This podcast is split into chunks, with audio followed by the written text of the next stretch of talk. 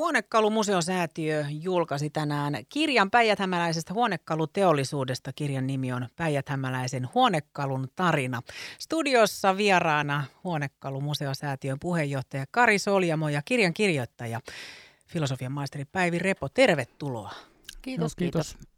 Te tuutte suoraan nyt sieltä kirjan julkkaritilaisuudesta. Nyt täytyy kysyä, että miltä nyt tuntuu, kun kirja on uunituoreena uunista ulos?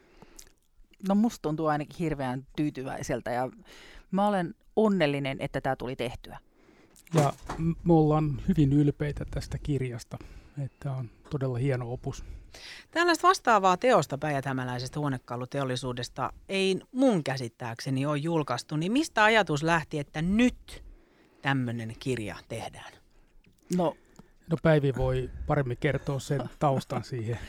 Joo, siis itse asiassa tämä ei ollut ihan, että nyt täällä on oikeastaan melkein kymmenen vuotta pitkät juuret tällä projektilla.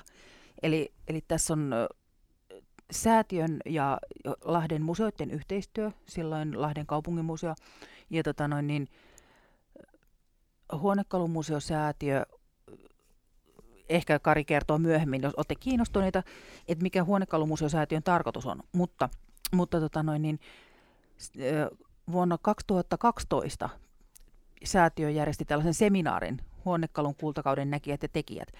Ja, ja silloin säätiössä oli sellainen ajatus, että täytyy saada talteen se muistitieto, mikä on tämän alueen huonekaluteollisuudessa toimineilla ihmisillä. Koska ihmiset alkaa olla aika iäkkäitä ja, ja tota noin, toisekseen tätä huonekaluteollisuutta on täältä aika pitkälti hävinnyt. Et, et se tieto, mikä on olemassa, niin on pelastettava. Ja sitten siitä eteenpäin lähdettiin, lähdettiin kehittelemään sitä ja päätettiin, että tehdään tällainen haastattelututkimus. Ja sitten vuonna 2014 oltiin siinä niin pitkällä, että, että sitä ruvettiin toteuttamaan. Ja silloin mua pyydettiin siihen mukaan. Ja, ja mä tulin sitten viideksi kuukaudeksi sillä että tehtiin silloin Lahden museo ja Huonekalumuseosäätiön yhteistyössä tällainen haastattelututkimus. Ja silloin mä haastattelin 27 henkilöä. Ja ne äänitettiin ja osa myöskin sitten videoitiin sillä että, että niistä tuli viitisen tuntia videomatskua, mutta myöskin sitten tuli noin 50 tuntia digitaalista äänihaastattelua, mikä oli mun mielestä ihan varsin laajasti saatiin talteen sitä mutta siis tämä ei ollut todellakaan tässä kaikki, että sitten sit, tota noin, niin, niitä ehdotuksia haastateltaviksi oli siinä vaiheessa, kun me lopetettiin, niin mulla oli 75 nimeä listalla, jota olisi voinut vielä haastatella siinä. Mutta, mutta siinä loppui sitten niin kuin aika siitä projektista. Ja voisi sanoa, että museon säätiön huonekalumuseosäätiön piirissä sitten ruvettiin pohtimaan tämän kirjan kirjoittamista, niin tämä yhteenveto oli niin kuin varsin jännittävä kertomus, että miten tämän huonekaluteollisuuden kanssa käy täällä Lahdessa. Ja siltä pohjalta lähdettiin sitten valmistelemaan rahoitusta ja, ja sitä tavallaan me tarvittiin taustatutkimusta siihen ja, ja sitten tämä kirjoitusaika. Et meillä on pari vuoden hanke sitten viimeisen kahden vuoden aikana. Hmm. Mikä Kari Soljamonton huonekalumuseosäätiön tavoite tässä on? No huonekalumuseosäätiö perustettiin aikanaan vuonna 1990, niin tavoitteena on perustaa huonekalumuseo ja ylläpitää sitä ja sitten samalla tallentaa sisustuksen ja huonekalun valmistuksen perinnettä. Ja museot on useamman kerran Lahdessa yritetty perustaa, mutta toistaiseksi ei ole onnistuttu ja varmaan niin taloudelliset asiat vaikuttaa siihen. Mutta sen sijaan säätiöllä on sitten Lahden museoihin talletettuna aika mittava kokoelma. Siis meillä on siellä paljon dokumentteja – alkuperäisiä piirustuksia, valtava valokuvakokoelma ja, ja sitten myös kohtuullinen määrä kalusteita. Päivi Repo, sä oot tehnyt tätä ähm, tutkimustyötä ja kirjahan perustuu tähän taustatutkimukseen, sen lisäksi tietysti kirjoittanut tämän kirjan, niin mitä sun mielestä tämä kirja antaa lukijoille? No tämä antaa äänen niille ihmisille, jotka on toiminut täällä eri tehtävissä huonekaluteollisuudessa. Ja itse asiassa siis mä kääntäisin tämän asian niin päin, että tämä perustuu näiden ihmisten kokemuksiin ja niitä on taustoitettu tutkimuksella. Eli mä en ole lähtenyt sellaista perinteisestä historian kirjojen ja tilastojen ja muiden plaraamisesta, vaikka mä olen niitä käyttänyt siinä. Vaan on lähdetty niin päin, että silloin kun mä jo 2014 tein niitä haastatteluja, nyt täydensin tässä 2020 aikana niitä, niin otin esille sellaisia asioita, mitkä tuli näiden ihmisten kertomuksista esille. Ja, ja lähdettiin siitä, siis kaikkea tähän kirjaan ei ole millään voitu saada, mutta otettiin sellaisia, mitkä oli monelle yhteisiä kokemuksia ja niitä lähdettiin puimaan.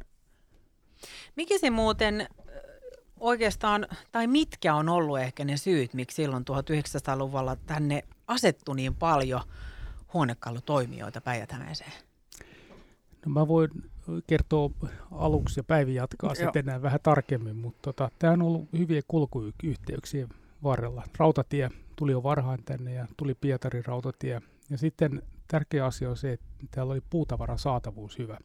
Eli tämä päijät on oivallista koivun hankinta-aluetta ja löytyi raaka-aineita sitten tälle teollisuudelle. Ja sen lisäksi tämä oli varakas ympäristö. Täällä riitti asiakkaita ja, ja sitten tänne sitten alkoi kehittyä 20-30-luvulla erittäin voimakas huonekaluteollisuus.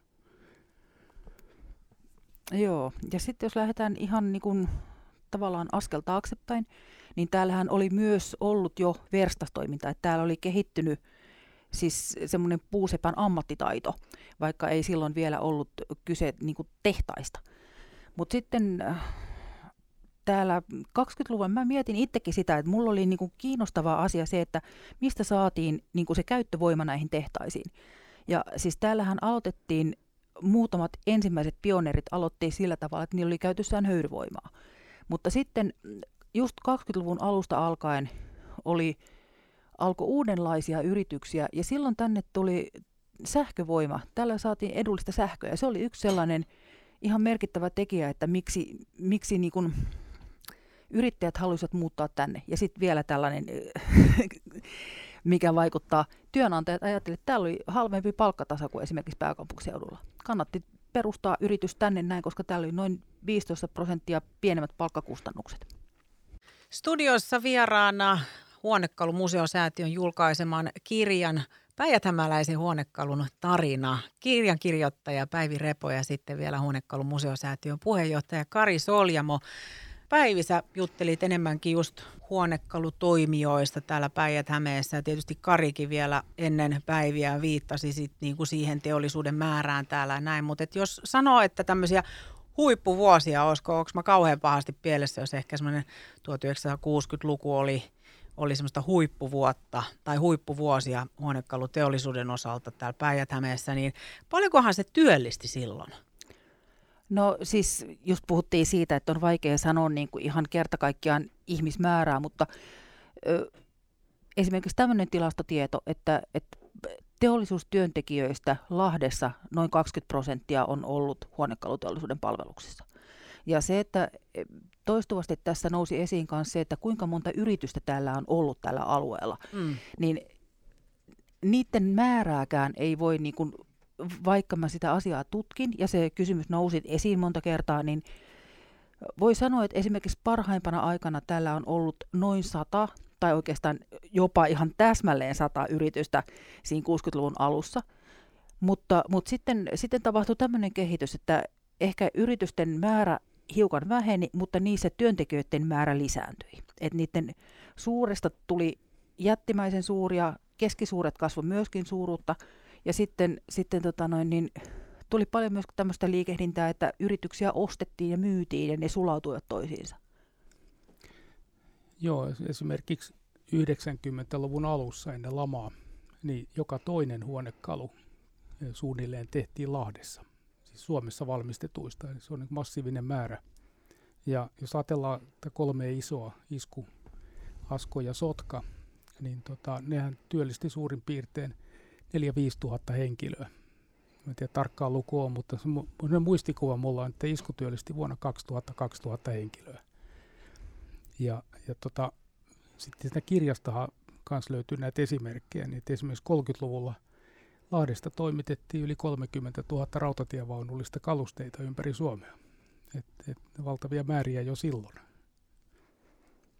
Nyt tässä kirjassa tosiaan on, on äm, sisällytetty runsaasti huonekaluan, huonekalualan ammattilaisten ja vaikuttajien haastatteluja ja käsittääkseni sieltä sivulta välittyy nyt vahvasti heidän äänensä, mutta onko siellä minkäännäköistä tarinaa tai arvouttelua huonekaluun teollisuuden tulevaisuudesta? No ihan siinä lopussa mä viittaisin kyllä, että Kari voi, voi sanoa, koska hänellä on niin katse tulevaisuuteen ja mulla on enemmän menneisyyteen. Joo, kyllä me että tavallaan kirjoitettiin viimeinen luku sillä tavalla, niin että valoa näkyy tunnelin päässä kaikesta Valoa huolimatta. näkyy, okei. Okay. ja tota, eihän tämä huonekaluteollisuus täältä Lahdesta mihinkään ole kadonnut. Niin että, et, et, et sanotaan nyt niin kuin keskitytään hyvien, kestävien, ekologisten kalusteiden valmistukseen ja tota, se on se vahvuus täällä. Nyt kun siitä on saatu tämmöinen upea teos ihan no suuren yleisön käyttöön, niin minkälaiset odotukset sitten nyt on tämän kirjan vastaanotolle? No toivotaan, että sitä luetaan ja ollaan kiinnostuneita, että siis täällähän on kuitenkin väittäisin, että jokaisessa perheessä on joku jäsen, joka on ollut huonekaluteollisuudessa. Ja tämä on ihan, niin siis tässä ei haastatella pelkkiä johtajia, vaan täällä on myöskin ihan siis kaikenlaisissa tehtävissä olleita henkilöitä ja, ja heidän kertomuksiaan, kokemuksiaan, tarinoitaan. Että tämä ei ole mikään virallinen yrityshistoria, vaikka tämä onkin taustutettu, mutta tämä on, tämä on todellakin ihmisen ääni ja semmoisena mä haluan sen pitää. Ja täytyy muistaa niin, että Päijät-Hämeessä ei ole kirjoitettu aikaisemmin tämmöistä kirjaa. Että meillä on olemassa tämä Lahden museoiden Asko-kirja, Iskun historiikki, puusepa aina tarvitaan ja sitten Lepokalusteen tämmöinen Lepo 60 vuotta kalusteita. Että on ensimmäinen tämmöinen koko teollisuutta koskeva opus. Koskas muuten Huonekalumuseosäätiön puheenjohtaja Kari Soljamo tulee päijät ihan ihka oma huonekalumuseo? Miksi ei ole omaa? Ää, no se on meidän tavoite ja emme varmaan näe sitä lähivuosina, mutta toivossa on hyvä elää. Lämmin kiitos vierailusta Huonekalumuseosäätiön puheenjohtaja Kari Soljamo ja päijät huonekalun tarinakirjan kirjoittaja Päivi Repo. Kiitos. Joo, kiitos.